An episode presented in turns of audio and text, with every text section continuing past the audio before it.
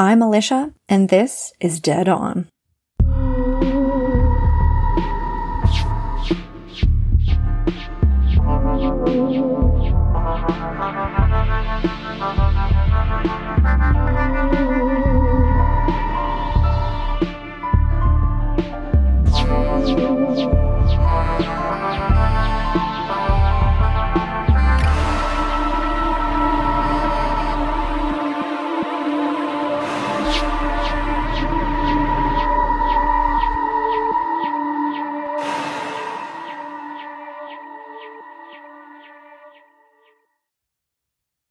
Dead is a proud member of the Podmoth Media Network. Podmoth.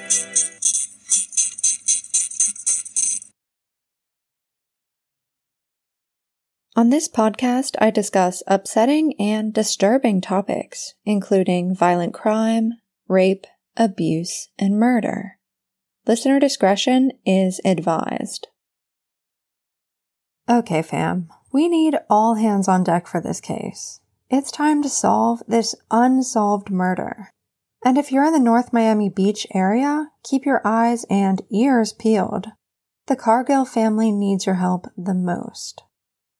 Imagine receiving the devastating news that your beloved father was gunned down outside his workplace. Then, for nearly two years, you wait for news that his killer has finally been arrested. Only that news never comes.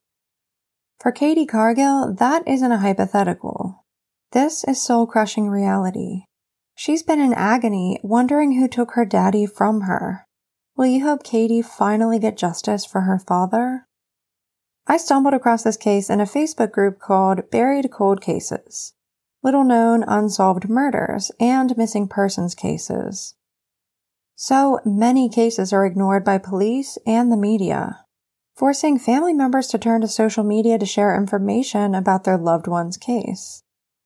Feeling like the North Miami Beach Police Department wasn't taking the case seriously, Katie posted a beautiful tribute to her father, appealing for information about his case. I could feel her pain through her words, and I knew I had to do whatever I could to help. Who better to tell us all about the man, the myth, the legend himself, than his lovely daughter, Katie. Welcome, Katie. Thank you for joining me. Can you tell us a bit about your dad?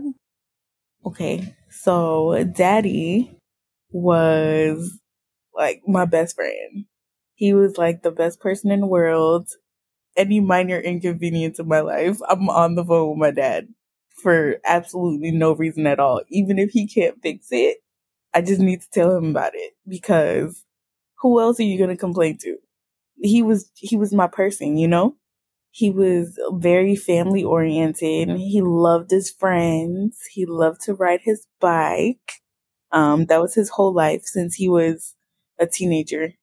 He rode bikes, always tinkered with things, always wanted to know how things worked. He stayed out of trouble, always making people laugh. Kids loved him they kind of gravitated towards him because he was the fun person. You know, they would always ask for him after he left. Or friends are coming over, oh, is is is Uncle Junior coming? Cuz he was so much fun. He was just a light, you know? Our family loved him. He was known as like the class clown, always making people laugh. He was the best. Plus, your dad was the type of guy who could make you piss yourself with a single look, right? He was. I loved him. this is so funny. Every time I look at the picture, I start laughing again. But we went to orientation, college orientation when I was going off to college. And um we were late. We drove all night and got to the college around like set 8 a.m. The thing started at like 7:30, which is ridiculously early anyway, but we got there around like 8 or 8.30 and they had already started. So me and my dad got in there after finding parking because parking on college campuses is difficult anyway. But we got there. We, we stopped by the front to get some breakfast because there were, you know, bagels and stuff. And then we went inside the auditorium and there were only seats left in the front. So we're already nervous because who wants to sit in the front when you're already late? So we kind of tiptoe to the front and we sit down. And the presenter starts talking about helicopter parents. And I remember that because my dad just, I don't know what kind of animation he had going on in his head, but he just found it so funny. Imagining a parent as a helicopter hovering over their kid. He starts cracking up and he looks over at me and I can't hold it anymore. Like I'm seriously sitting there trying to be serious. I, I couldn't hold it. Whenever he looks at you and he's laughing, you can't help but laugh because his laugh is funny. And then the fact that he's cracking up, you can't not laugh. The presenters are looking at us. The guests are looking at us. Students looking at us. Everybody's looking at us crazy, but we can't stop laughing. Literally tears running down our face. He's falling out of his chair. It's just so embarrassing. But I think that that's one of the best memories I have with him. he sounds like a crack up. That video that you sent me of him laughing, I can tell his laugh was contagious. He's very, he was very animated, to say the least. Like his whole body, like knee slappers, like knees buckling, all that. He was funny guy. Clifton Bancroft Cargill Jr. was born on October 22, 1968. That's right. Today is his birthday. I wish I could tell you this is a rare, uplifting episode, that this beautiful man was still with us, but I can't. On the morning of January 5th, 2020, Clifton Cargill headed over to Bell's Bicycle Shop in North Miami Beach. Clifton was an award winning cyclist who'd become a legend in the cycling community. Every Sunday morning, his cycling team, the Dirty Riders, met at the shop for their morning ride. He parked his car at the rear of the 1900 block of Northeast 163rd Street, out the back of Bell's bicycle shop, then waited in his car for the other members of his team to arrive. At about 6:50 a.m., someone approached the back of Clifton's car and shot him through the back of his head through the back passenger window. Katie remembers receiving that horrific news like it was yesterday. I was at home sleeping.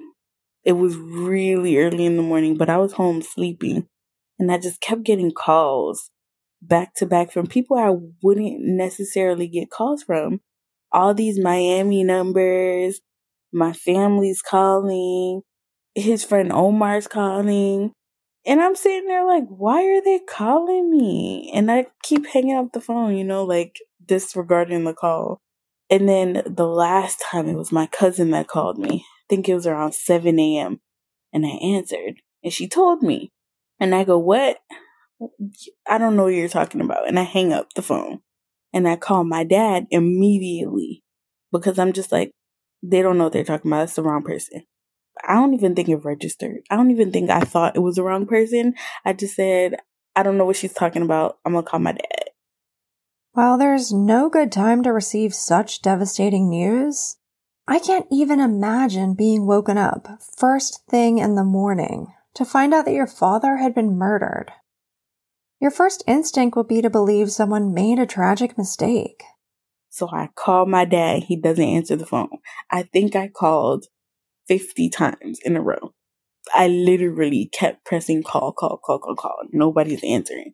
So I was just like, okay, let me call her back to make sure like she said what she said and if she know where my daddy is. And I called her back and she's crying. Like, why are you crying? What's going on? And she sends me like an article.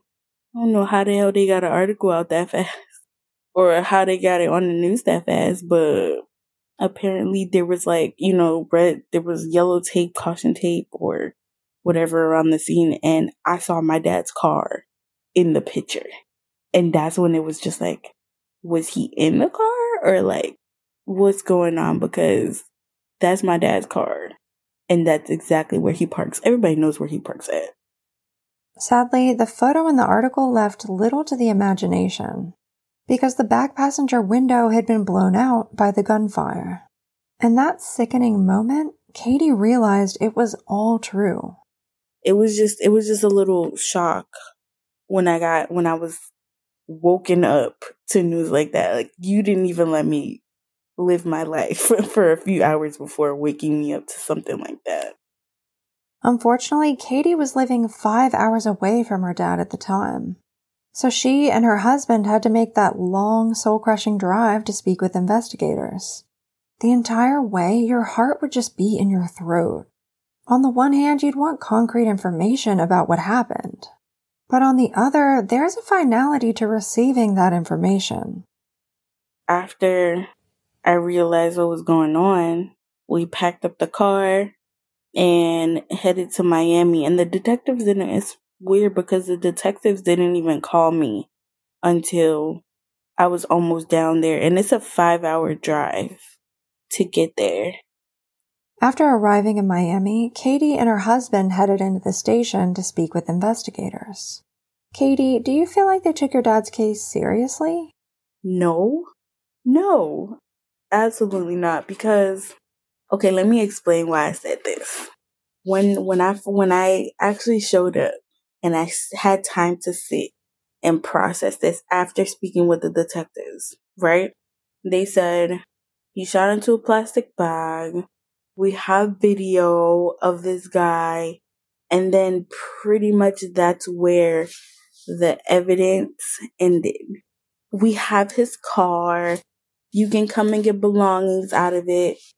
First of all, if you really wanted to get evidence, wouldn't everything be off limits to touch in the car? But no, we were able to go get it. When I started researching the case, I was appalled. There were only a few articles about the case online. From my perspective, it didn't seem like either the media or the police took the case very seriously at all. Yeah, it the real and then the real upsetting part is that every time is that every time you see anything about my dad, you kind of see people talking about, you know, cycling and and and and his awards and what he did. And it's just like yeah but someone murdered him. So how about we appeal for information? Like you guys are focusing on this stuff. We know. We know that clearly the team is named after him we know that can we appeal for information can we talk about details of the case can we get witnesses to talk about, you know, what happened? Even if, even if it's, even if it's theories or whatever, like, can we, can we talk about that? This is not getting us anywhere. We know he was a good guy. We, we've done that to death. Now let's talk about how to move forward from here. Let's talk about how to catch this guy. Clearly, Clifton lived an extraordinary, exciting life. But Katie feels like there's been a disproportionate focus on his achievements. That the investigation into his murder is just a footnote in his story. When, at this point, catching his killer should be the focal point. And this is particularly chilling to me. They told you that there was CCTV footage of the crime, right? It was like at Bell's shop. So I think that's how everybody else saw it. But I don't know if they took it. I guess they took it. Obviously, they took it. But I don't think I ever saw it, but I don't want to see it anyway. Which sounds like a red hot lead. Surely the killer couldn't get away with it after being caught on camera, right? Well, so far he has. Apparently the footage wasn't great quality, and the killer was difficult to identify in the early morning light. That being said, surely someone will recognize the man in the footage. After all, there's more identifying features on a person than their face. For example, their build and their body type, their posture, the way they move. I could spot my husband across a football field and know for sure it was him. The killer would probably have loved ones that would recognize him in a similar way. With all the CCTV footage in America, I'm just disheartened at the fact that you can't find one man in a hoodie on a bike what the hell? Like he killed a person and you're it's like you're not even trying to find him. Do you care? Unfortunately, no part of this footage has been released, which seems like a tremendous miss. If the police released a media appeal about the case and enhanced the footage as much as possible, they might be able to collect a few tips from the public. Here's the thing big cities like Miami are filled with traffic cams. And Bell's bicycle shop is surrounded by other businesses that would no doubt have CCTV cameras of their own. But if it wasn't reviewed back then, it's probably lost to the sands of time. Bell's Bicycle Shop is located in the 1900 block of Northeast 163rd Street, right on a major thoroughfare called State Route 826. I was curious if there were any traffic cams in the area. So I hopped on Google and found a website called FL511 that has a directory of traffic cams in Florida. You can even filter by region, county, and roadway. And let me tell you, there are a ton of traffic cams in Miami. I didn't hear anything about traffic cams. I didn't hear anything about canvassing after the initial canvassing. I didn't hear anything about, you know, following up on leads, interviewing suspects. I didn't hear anything like that. Not sure if they did it. I haven't gotten any updates. And I'm not going to hound you to do your job because at the end of the day, you either want to find this guy or you don't. I'm not going to try to force your hand to do your job. That's just not the kind of person I am. And I don't feel like he would be doing that either. It's so disappointing to hear that you feel let down. See, I don't want to sound like I'm being a negative Nancy, but when I went to after speaking with the detectives, I said to my family, and to my mom and to everybody. I was just like, they're not going to find this guy. Something just, something told me. Something told me they're not going to find this guy. I don't know what told me, but literally just popped in my head like, he's not going to be found. Correct me if I'm wrong, but it seems like the killer knew where your dad would be and when. Just the fact that my dad was never alone at that shop Okay. For, for two years, he was never alone at the shop. And just the one day that everyone was running late, look what happens. It speaks to premeditation, doesn't it? And he was off guard. Like, if you know my dad, you know he never gets caught off guard by anything. Okay? He's always ready. It seems that they knew him well enough to know that, which is why they snuck up on him. He that's somebody that knew him. He didn't come from the side, he came from the back. It's terrible. Like very premeditated. Did detectives speak to you about any persons of interest or suspects in the case? No. No, because they weren't looking at anybody. And the one person they should have been looking at is nowhere to be found. Conveniently. Wait, so the possible suspect totally disappeared after the murder? Oh, yeah. Come on. Come on. Nowhere to be found. Well, that's not suspicious at all. Does anyone else suspect this person? Yes. Yeah, literally the only person anybody's ever said. It's a slim list, okay? Very, very, very small list. And nobody hate my dad. And it seems that this person is very likely a member of the cycling community considering they fled the scene on a bike. Not on foot, not a track star. A bike. How do you not catch a man on a bike? Bikes are like fingerprints. They don't, no two are the same because they're all different heights. They all have different gears. They all have different, you know, electronic components on their bikes. They are very different. Exactly. Hardcore cyclists don't have stocky standard bikes. They usually customize their bikes and kit them out since they spend so much time on it. Your dad being no exception. It sounds like he spent most of his time either cycling or working. In his final months, he got even more like isolated from people. So he would go ride his bike on the weekends and on Monday morning, he would start the grind all over again. He gets up 6 a.m., goes to work. He had his routes mapped out. Like whenever I would talk to him, he would be going to sleep at 9 o'clock just to make sure he got enough sleep to get up the next day and go to work and come home, you know, eat. Man, that he stopped eating meat at one point. And this man was a carnivore, okay? Like his whole life. Oh, he stopped eating meat. He stopped drinking soda. No more juice. Like he was just, you know, he was getting into that like health kick because he knew he was getting older. Like it would have been well out of character for your dad to even have an enemy. Mm-mm. Never. Always sharing, cooking for people, like going and, and grilling at the shop. It seems like your dad had a magnetic personality. I could tell from that video you sent me. He was standing outside with a bunch of people, just laughing and having a good time. Everyone around him was looking at him. He had gravitas. I'm pretty sure that was such a simple situation, too. This is what I'm trying to tell you. Like, he would zone in on one thing and it will become the biggest deal ever. I'm pretty sure that was like the simplest situation. And he had everybody laughing. Like it was Cirque du Soleil, okay? This is yeah, he was he was awesome. Why do you think they haven't caught the suspect yet? I knew they weren't gonna find him. Again, that's not to sound like I'm being negative.